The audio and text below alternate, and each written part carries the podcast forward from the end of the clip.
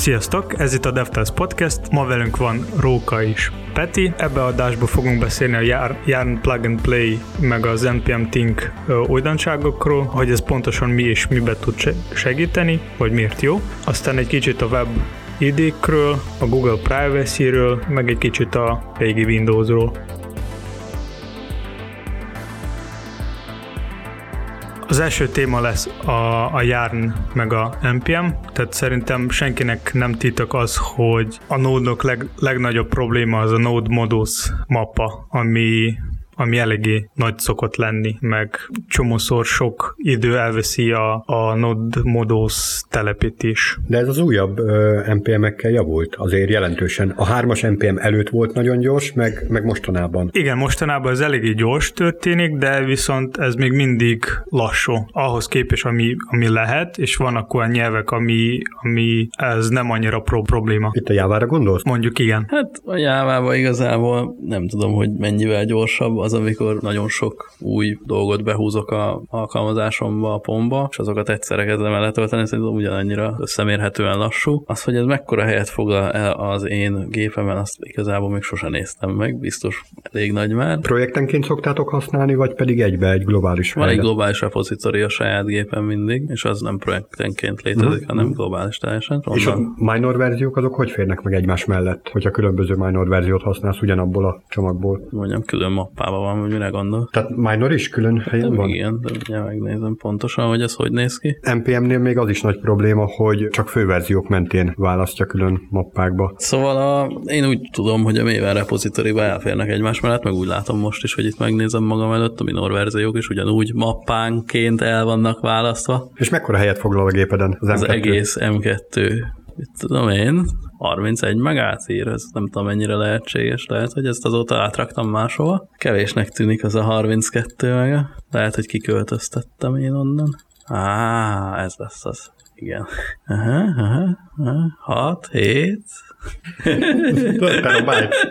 Gigabyte, 8, 9, 10 gigabyte nálam most ami azt jelenti, hogy gyakorlatilag két éve nem, hát nem, azért ott törölgettem, voltak ilyenek, amikor letöröltem az egészet, de mondjuk egy éve nem nyúltam hozzá szerintem. Hát szép nagy mennyiség. Na és akkor mit tud ez az új generációs csomagkezelő NPM-be? Hát maga az NPM az kicsit hátrább van, mint a, a Yarn, tehát a Yarn az kicsit korábban kezdte, és ott most még pontosan nem emlékszem, vagy alfa vagy beta verzió, de ott már így látszik, hogy ez mennyire jó vagy sem működik. Alapból a Node Modus, vagy ez a Node Modus telepítése úgy működik, hogy NPM letölti a package és belerak a Node Modus mappába, de ez tehát ilyen file műveletel, tehát belemásolja oda, és az az új, új generáció az úgy fog működni, hogy az NPM cache-ből fog bele használni az NPM package-eket. Tehát ez azt jelenti, hogy az első telepítésnél ő rendesen fog letölteni a modulok, és a másodiknál már a cache-ből fog használni. És akkor e- ez a probléma, ez megoldódik, amit az előbb beszegettem egy kicsit? Hogy a minor vagy bugfix verziók azok nem nagyon fértek meg korábban egy-egy projekt alatt NPM-ben? Hát er- nem tudjuk.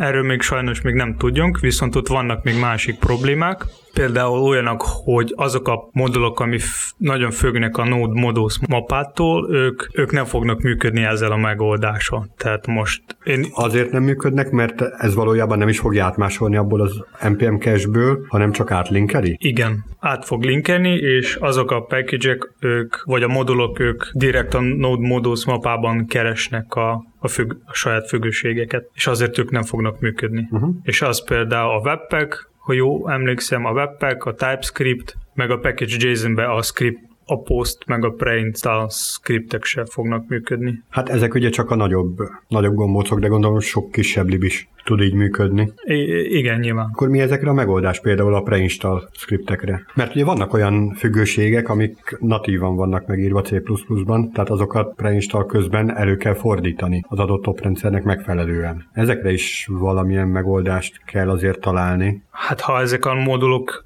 ö, nem az NPM registry-be van, akkor De nem. ott vannak. Ott vannak? Ah. Ilyenek? Igen. Hát nem tudjuk, akkor ezt még ki kell derítenünk. Igazság szerint a járnas plug and play cucc az még a aktív fejlesztés alatt van, tehát szerintem még csomó dolog még ki fog derülni, és ki lesz javítva, meg kell várni. Tehát ez még nem... Nem production ready. Igen, tehát ez még nem production ready. Viszont az NPMS-ről én csak annyit tudom, hogy ők sokkal később kezdték, és az még hát a cikkekben, vagy neten azt találtam, hogy nagyon, hát még nagyon elején vannak. Tehát ott még máshogy működik még az egész. Általában az jól szokott elsülni, hogyha valaki később kezdi, mert hogy akkor a korábban kezdőnek a tapasztalatait, meg a zsákutcáit azt már be tudja építeni a saját megoldásba. Szóval várjuk meg, hogy mi fog belőle kisülni.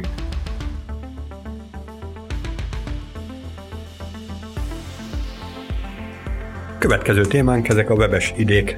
Milyeneket szoktatok használni kódszerkesztésre weben? Peti? Néha fölmegyek a saját gitünkre, és belekontárkodok a gitnek a szerkesztőjével a JavaScriptes fájlokba, és átírok benne gombszövegezéseket, meg ilyen ehhez hasonló Na, teljesen jó. dolgokat. És Java fájlokban úgy nem szoktál ilyenkor? Nem, Nem mersz, vagy nincs rá lehetőség? van rá editorom hozzá, ami szép, és le tudom futtatni utána a teszteket, lebildeli nekem lokálba sokkal kényelmesebb. ugye azt is Ha egy jelenti, konstans értéket kellett módosítani, olyat már csináltam ugyanúgy ö, weben, mert tudom, hogy az nem fogja elrontani, de, De inkább a de inkább azok. biztonságosan. Ha. Én például olyanokkal találkoztam, ahol lehet fejleszteni rendes projekteket, és ott még, még lehet összeállítani a rendes környezetet. Például a Node.js, meg bármilyen más. Tehát vannak olyanok, ahol lehet fut, futtatni akár dockeres konténerek, és ez például volt a Code Anywhere. Ott van egy, talán egy ingyenes, ingyenes verzió, meg egy fizetős, és, és ott például lehet összerakni egy ilyen saját kis nódos környezetet, és akar ott is fejleszteni saját projekteket. Ilyet csak JavaScriptre, tehát ilyen kliens oldali dolgokra ismersz? Most inkább igen.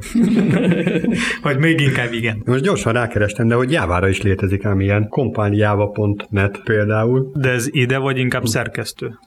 Hát, most próbáltam az autocomplete-et, nem nagyon akarta adni. Tehát idének nem nagyon nevezném, de ettől függetlenül itt le lehet futtatni a kódot. És itt van egy komplet Hello World, és jónak tűnik. És mit gondoltok, mire jók ezek a webes idék? Szerintem első körben azért jó, hogy lehet kipróbálni bármilyen tudsz valami újdonságot, és neked lokálon még nincs környezet, de azért ott a böngészőben az már megvan. Na jó, de kipróbálni, meg amit az előbb említett, hogy fejleszteni egy komplet projektet, az nagyságrendileg teljesen más. Nyilván, és szerintem a saját projektet fejleszteni egy ilyen környezetben nem biztos, hogy annyira biztonságos. Hát, hogyha open source, akkor miért ne? Hát ha open source, akkor, akkor akár lehet ott is. Hát sz- szóval így kipróbálni valami újdonságot, vagy va- valami gyorsan megmutatni, vagy tanulni, azért szerintem tök jó. Akár workshopon is lehet használni, mikor több fejlesztővel kell valamilyen feladatot megcsinálni. Hát igen, ilyen kollaboratív munkához teljesen jók ezek. Amiket én láttam, ugye ezt korábban a Google Drive-ban is, Google dokumentumokban is láthattátok,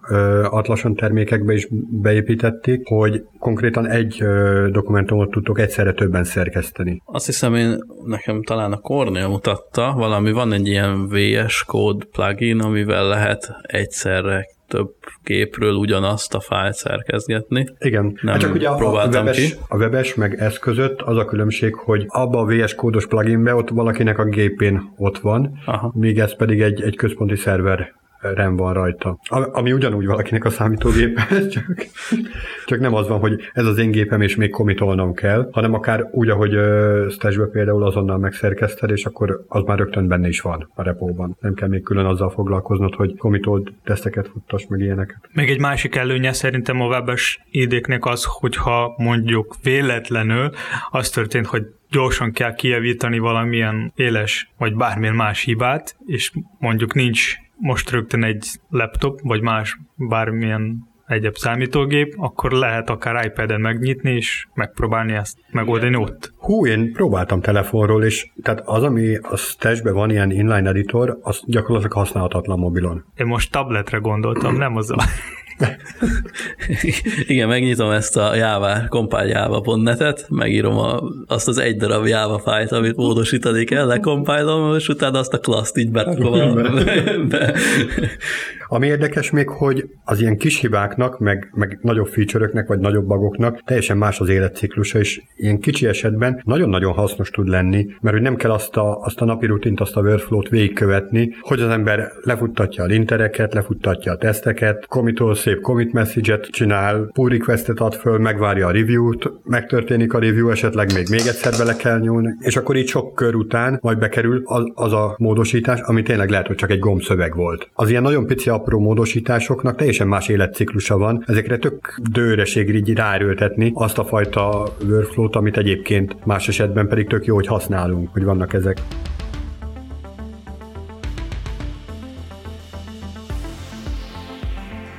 Róka, hoztad ezt a Google Privacy témát. Ez miről szól? Ez arról szól, hogy a legújabb Google Chrome-os működés az úgy működik, hogy feldobja, hogy te lépjél be a Chrome-ba. És ez felhasználó oldalról azért jó, mert hogy belépek, nyitok 15 tabot, meg föltelepítem a saját kis pluginjeimet, meg stb. Aztán mondjuk át kell mennem egy másik gépre, és ott szintén belépek a Google Chrome-ba, akkor ő ott visszaadja az én környezetemet ami volt nekem. Az én saját előzményeimet, az én nyitott tabjaimat, pluginjeimet, tehát mindent gyakorlatilag. Ezért rossz. És ezért rossz is, mert gyakorlatilag, hát illetve nem, tehát a, a problémát az jelenti, hogy hát ebből nem nagyon lehet szabadulni. Ebből a körből, mert hogyha megmondtam, hogy én én vagyok, és ne adj Isten még uh, Gmailbe vagy valamilyen Google eszközbe még be is jelentkeztem, akkor meg aztán úgy össze vagyok kötve a Google-lel, mint annak a rendje. És hát gyakorlatilag így a privacy az, az nincs. Mi van akkor, ha visszagondolok ilyen gyerekkori emlékekre, amikor nekünk egy darab számítógépünk volt több emberre, és egy darab böngészünk, és egy darab mindenünk, akkor ott kijelentkezik be, és hogy működik ez, ki lehet jelentkezni vele, meg lehet felhasználókat cserélgetni? Elvileg a modern oprendszerek azok nem csak multitasking, hanem multi-user Egy darab is. user volt, hogy ne kelljen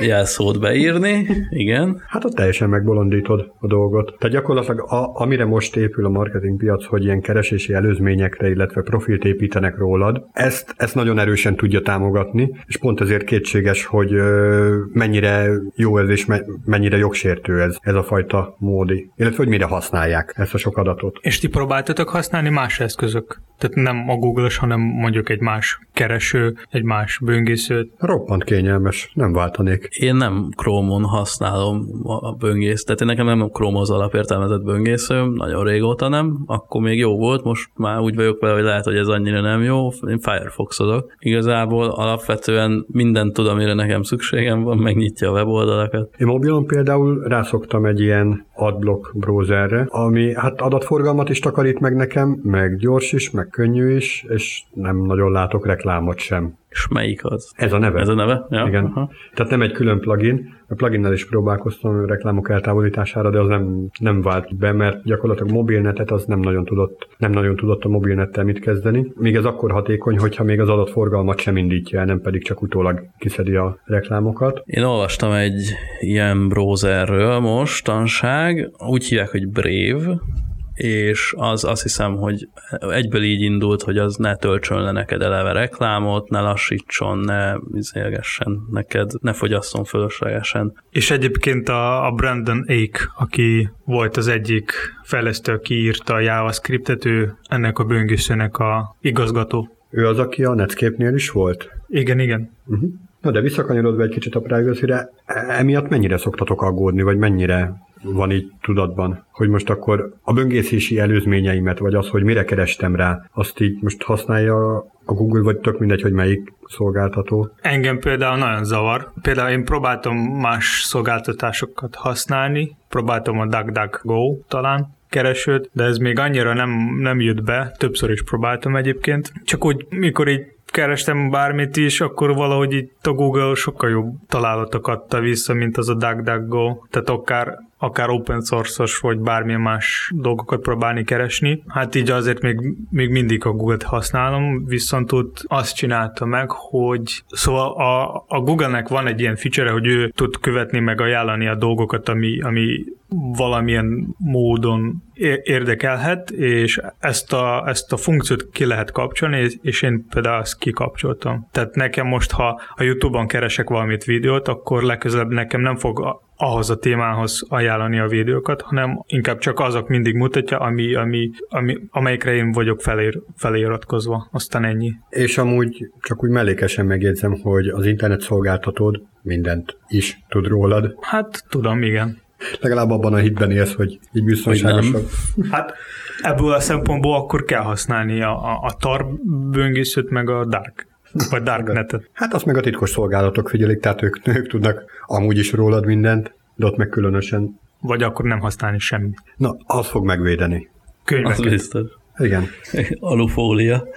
Napofólia fejre, és akkor jó lesz. Amúgy meg én úgy vagyok ezzel az egész témával, hogy hát akinek rejtegetni valója van, az aggódjon miatta. Akinek meg, akinek meg nincs, annak nem tök mindegy, hogy most hányan tárolnak róla adatokat. Nem. Miért? Azért, mert milyen alapon tárolsz rólam bármit.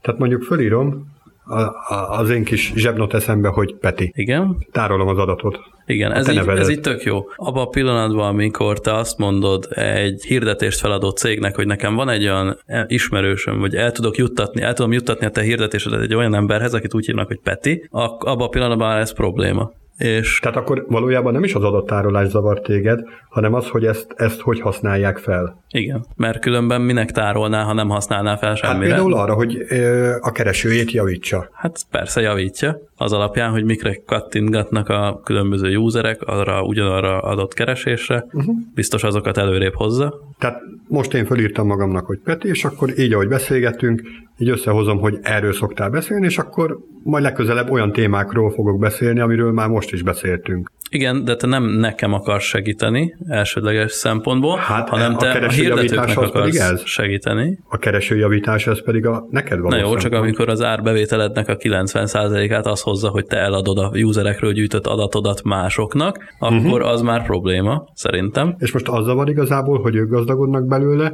és te nem. Az zavar, hogy nem tudom azt mondani, hogy belőlem ne gazdagodjon senki. És miért kéne? Tehát miért, miért baj az neked, hogy Azért, már más gazdagodik belőled olyan, olyan dologból, amitől egyébként neked is jobb lesz, hiszen hogyha te mondjuk jávás dolgokra szoktál rákeresni, és valaki fizet azért, hogy egy nagyon jó jávás terméket reklámozzon, és a Google előre hozza neked, szemben mondjuk egy dotnetes termékkel, tehát hogy hamarabb fogod a jávás hirdetést meglátni, mint a dotnetest, akkor ez igazából neked is jó, meg a Google-nek is ez ilyen win-win szitu, nem? Én így tudnám elképzelni. Attól függ, hogy mit akar mostanában megtanulni. Akár lehet .NET. Hát akkor direkt arra fogsz rákeresni, hogy .NET, de hogyha mondjuk arra keresel rá, hogy hú, csodálatos performance monitor eszközök, és akkor a jávásokat fogja preferálni. Hiszen te amúgy is az időt 90%-ában De Java ne, ne akarja kitalálni, akkor utána írom, hogy Java. Java Performance Monitor eszközök. Ez ennyire intelligens vagyok, és ezt meg tudom oldani. De miért ne segítene? Tehát, hogy miért kell neked azt?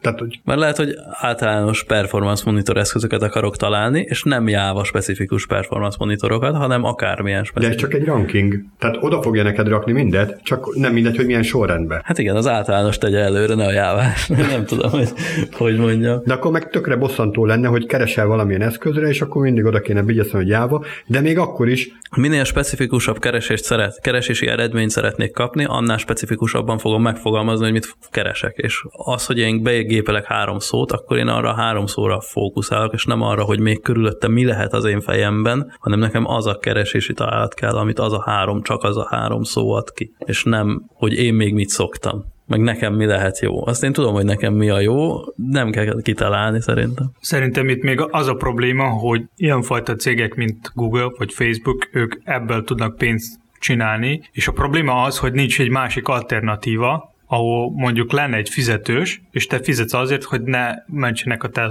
vagy, úgy, vagy ne használjanak a te adatait úgy, ahogy te nem szeretnéd. De igazából én még mindig nem értem, hogy miért baj az, hogy valaki abból pénzt tud nyerni, hogy én mire szoktam rákeresni. Tehát miért lenne az baj nekem? Nem Azon mondom- kívül, hogy bosszant, hogy én nem, nem részesedek belőle. Nem mondom, hogy ez a probléma, inkább arra próbálok kiukadni, hogy a baj az, hogy nincs egy másik alternatíva. Tehát, hogy most az embereknek több százaléknak, százaléknak kell használni a Google, mert nincs egy másik, vagy nem, a nem tudnak a valami másról. Hát igen, az egészséges verseny az hiányzik, ez egyértelmű. Ez minden monopól Te- te- lévő cégnél így van. Nem tudom, hogy hallottatok, vagy láttatok e nem tudom, múlt héten vagy pár héten, héten ezelőtt egy olyan hír, hogy valamelyik Android készüléknél kijött egy olyan frissítés, hogy a, a, a mobiltelefon beállításoknál volt egy reklám. Tehát, hogy ez milyen, te fizetsz a telefonért valamilyen pénz, és aztán úgy látod a reklám. Tehát, hogy szerintem ez így nem annyira jó, és ez nem is a Google valamilyen szolgáltatás. De nem kell olyan messzire menni, tehát hogyha bemész egy moziba, megveszed a mozi jegyet, és látsz egy csomó reklámot előtte, sőt, utána figyelmeztetnek arra, hogy ajaj, nehogy levideózd azt, amiért fizettél. Vagy veszel egy DVD-t, és a DVD-n van rajta a reklám. Ezek tökre gáz. Igen, csak, Igen. csak ezek nem annyira drága, mint mondjuk egy telefon. Képzeld el, hogy veszed magadnak egy számítógépet, ami 2000 dollár bekerül, és ott lenne egy reklám. 2000 forint? Akkor lehet, eh, azért kell izé menni. Reklámot nézegessél rajta, mert 2000 forint volt. Akkor nem fogod látni. Én azt hiszem e-bookokból volt még ez, hogy van olyan, ami hirdetésekkel jelenik meg, és ez a képernyővédője, és van olyan, ami nem, és az olcsóbb, ami ugye hirdetéseket tartalmaz, és azt hiszem nekem is ilyenek vannak otthon, és engem egyáltalán nem érdekel, hogy ott éppen milyen könyveket, mert általában könyveket hirdetnek, meg se nézem, feloldom a képernyőzárat, aztán olvasom, amit akartam olvasni. Hát igen, gyakorlatilag már a fejedbe beépült egy reklámblokkoló. Igen. Ez ugyanez, hogy lépten nyomon ilyen óriás plakátok vannak környezetünkben, és akkor sokszor nekem úgy szokott szólni párom, hogy látod azt a reklám? Nem, nem láttam. Pedig egy akkora plakátról van szó, hogy nagyobb, mint én, de hogy nem látom. Jó, csak amikor ilyen olcsó termékről van szó, akkor én engem se fog zavarni bármilyen reklám. De mikor van egy készülék, ami nagyon drága, Hát kinek mi a drága? hát jó, 500 dollár fölött az már drága. Hát kinek? Hát Megint arról beszélünk, hogy kinek. bárkinek. Nem, Szerintem- bárkinek egy Bill Gatesnek biztos, hogy nem drága. Szerintem itt is az a probléma, legalábbis nekem az lenne a problémám, ha előre nem tudom, hogy ez ott lesz. Ha tudom, akkor el Akkor tudom úgy választod, dönteni, igen. hogy megveszem-e, vagy nem veszem meg, és akkor nincs probléma, mert az én kezemben maradt a döntés. Ugyanez a Google-nél is ez a bajom, hogy nem én döntöm el, hogy akarom-e, hogy engem felhasználjanak, meg azt csináljanak, amit akarnak, hanem ők. Kicsit lazán kapcsolódik, ha már mobilokról beszéltünk, hogy milyen előre telepített alkalmazások vannak például mobilon, és ugye a adott mobil szolgáltató határozza meg, hogy mi, mik azok az alkalmazások, és ezeket nem is nagyon tudod törölni, hogyha nem rútolod a telefont. És például minap próbáltam megválni a előre telepített Facebook-tól a telefonomon, és nem sikerült. Gyakorlatilag csak le tudtam tiltani, hogy ne, legy, ne, ha, ne legyen használatban, ne fogyassza az akkumulátort, ha már úgysem használom, de törölni nem lehet. Lehet, hogy jött, jött idő, hogy kell neked gondolkozni egy kicsit másik készülékről. Például egy iPhone, ahol nincs Facebook. Milyen alkalmazások vannak előre föltéve? iPhone-on? Például időjárás alkalmazás, mert azt sem kértem én az én telefonomra, és azt is csak letiltani tudom. iPhone-on nincs olyan alkalmazás, amit ne tudnál letörölni? Mondjuk egy telefonkönyv. Mondjuk egy elég alapfunkciót szeretnél a telefonodból Oké, okay, de eltávolítani. hogyha okos telefonról beszélünk, közel sem biztos az, hogy telefonálásra használod. Tehát azért megnézel egy okos telefont, az idő nagy részében nem telefonálásra fogod használni, hanem internetezel vele, játszol vele, de hogy nem telefonálsz már. Nála van egy iPhone, és most így megnéztem, hogy mit lehet kitörölni, és mit nem. Nem lehet kitörölni Safari-t, kamerát, fotó, alkalmazást. Na, de tök jó, például Safari-tól miért nem válhatsz meg? Ha már van már van lehetőség arra, hogy más böngészőt is használj. Apple-nek egy ilyen politika, ezzel nem tudok mit csinálni. Ugyanúgy, de, ugyanúgy ilyen de a, nagyobb, de a nagyobb rész alkalmazásokból tudsz kitörölni. Tehát Nekem is egy csomó mindent ki tudok törölni, de, De- vannak olyan stock alkalmazások, amire azt mondja a szolgáltató, hogy ezt már pedig nem. de a stock alkalmazások alatt mit Például gondolsz? időjárás. iPhone-on lehet kitörölni.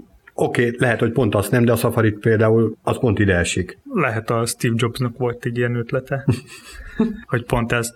De De nagyobb... érted, tehát veszel egy hardvert, és nem tudod rajta a szoftvert módosítani. Ez például engem jobban bosszant. Engem inkább az többet, többen, hogy, hogy ott vannak ilyen alkalmazások, ami, ami tök, tök más, tehát mondjuk Facebook, vagy, vagy nem tudom, Google, ami mondjuk, ha iOS-on lenne egy ilyen alkalmazás, akkor szerint ez nagyon rossz lenne. De miért iOS-on A- is alapból. van? Hát az App Store gyakorlatilag az a Igen, login, de az nem ugyanaz, mint a alapból, Google. nem alapból. Hanem hogy lépsz? Hát, hogy belépsz és letöltesz magadnak, ha De szeretnél. lépsz be? Hát App Store-ba. Tehát az App Store login az kell hozzá, ugyanúgy, ahogy az Androidra Google login kell.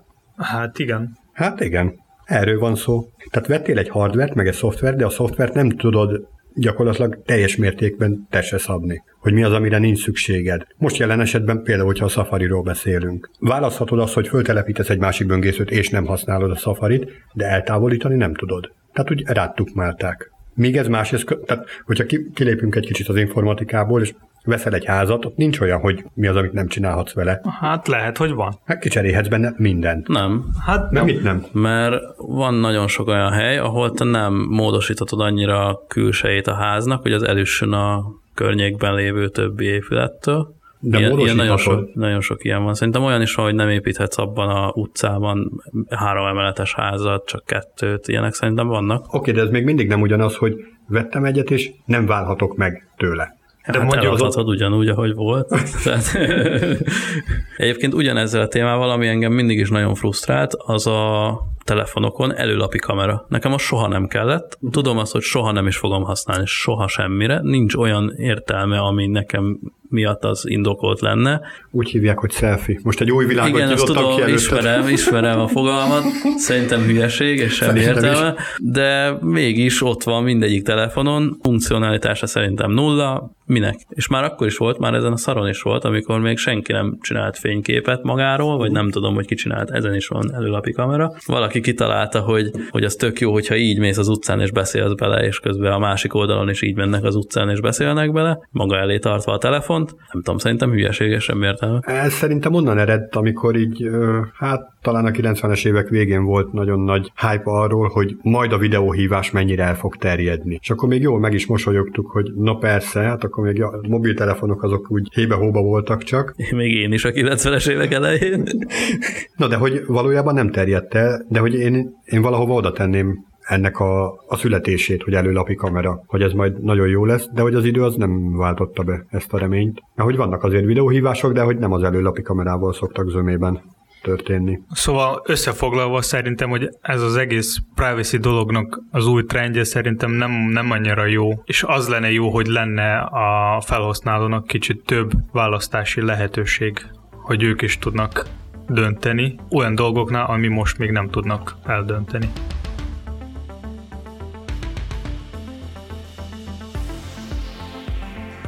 Most, hogy így említetted a dolgok általános folyásának irányát, egy érdekes cikket küldött nekem az egyik kollégám, ami arról szólt, hogy Régen gyakorlatilag egy ugyan nem volt teljes értékű operációs rendszernek mondható, mert DOS-ra épült, de hogy emlékeztek még biztos a Windows 95-re, aminek maga a telepítő készlete az 19 megabajtos volt. Na most egy mai weboldalt megnézzünk, hát az is egy ilyen 10-20 megabyte adatforgalmat simán szokott produkálni. És mit gondoltok erről, hogy egy operációs rendszer plug and play meg végtelen mennyiségű driverrel, meg lemezművelet kezelő szoftver, meg, meg mennyi mindent tud, szemben azzal, hogy mégiscsak egy weboldal. És gyakorlatilag ugyanaz a méret. Hát rossz irányba menjünk. Ennyi. Oké, menjünk is oda. Igazából azóta már a Windows is sokkal nagyobbra hízott magától, tehát az, hogy a 95-ben mekkora volt egy Windows telepítő, meg egy mai Windows telepítő, mekkora És szerintem azért hízott. tud annyival többet? Nem, de van körépítve annyi adathalász, meg adatgyűjtő, lehallgató CIA szoftver, meg mindenféle hárombetűs amerikai titkosszolgálati szoftver, ami, ami segít abban, hogy biztonságban használhassd a passziánzt ami amúgy fizetős. Ami már fizetős, igen.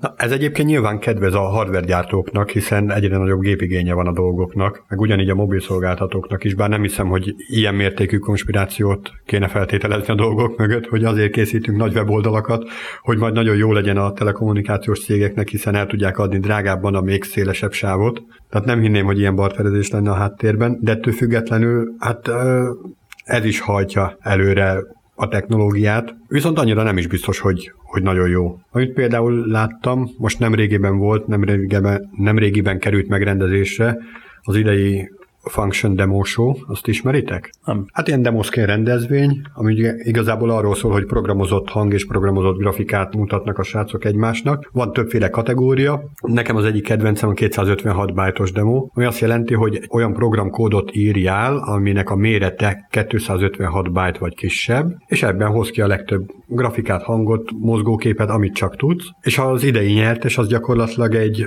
dodekaéderből egy kockába át animálódó, ray tracing készült, saktábla fölött tükröződő felületen pörgő dolog volt mindez 256 byte-ba, ami gyakorlatilag, hogyha most legépelném ezt a hosszú mondatot, az több karakter lenne, mint ami az byte-okban mértve. Tehát így, így zseniális, amit ott alkotott a srác. Amikor ilyeneket látok, akkor mindig elgondolkodok azon, hogy és akkor a, a, a többi 10 gigabyte, ami az oprendszeremben van, az, az most mit csinál még? Hát számomra ezek a számok az, az, azt mutatják, hogy a, a fejlesztők egyre és egyre lustább, tehát ők, ők már nem zavar az, hogy most így ö, nincs memória, és, és kell amennyire lehet optimalizálni a dolgokat. Tehát például én még emlékszem, mikor régén volt nekem egy, az első gépem, és azon volt egy egy és fél giga. Kaptam valakitől egy játékot, és nem tudtam felrakni a gépemre, mert, mert nem volt ennyi hely. Pont a 100 megával kicsit több volt, mint nekem volt a gépem, ment szabad, és akkor én azt csináltam, hogy próbáltam valami program filesból vagy a Windows mappából kitörölni a dolgokat. Nem emlékszem, hogy mi volt, de szerintem egyszer így nem nagyon sikerült valami kitörölni, és akkor kellett Windows újra telepíteni, de, de akkor még régebben szerintem nagyon fontos volt az, hogy a fejlesztő számára szerintem fontos, sokkal fontosabb volt, hogy mennyi hely meg memóriát használ az alkalmazás, vagy a, vagy a weboldal és most ez nem annyira így látszik. Hát ez ugye amiatt is lehet, hogy egyre több és több absztrakciós réteg kerül a kódok fölé. Tehát magák, maguk a kódok azok gyakorlatilag nem lettek sokkal bonyolultabbak, de azok a keretrendszerek, amik ezt megkönnyítik, hogy programkódokat írjunk, hát azok, azok meghíztak. És ugye minden absztrakciós réteg az gyakorlatilag elfedi előled a gépnek a hardverét egyre jobban és jobban amivel gyakorlatilag optimálisabb kódot lehetne csinálni. Tehát nagyon lehetőség sincs rá, vagy nagyon unproduktív lesz a fejlesztés. És szerintem még vannak ilyen túlok, ami megígérnek, hogy fognak optimalizálni a kódot, viszont nem annyira jó optimalizálnak a kódot, és a fejlesztők rábíznak arra, és, és ennyi az egész. Egyébként ezt, amit mutattál, ezt a 256 bájtos alkalmazást, vagy programot, azt, mi, azt tudjuk, hogy mi beírták. Persze, assembly-be. assembly mi más? más nyelv nincs. Sejtettem, hogy mondom, az azért kevés.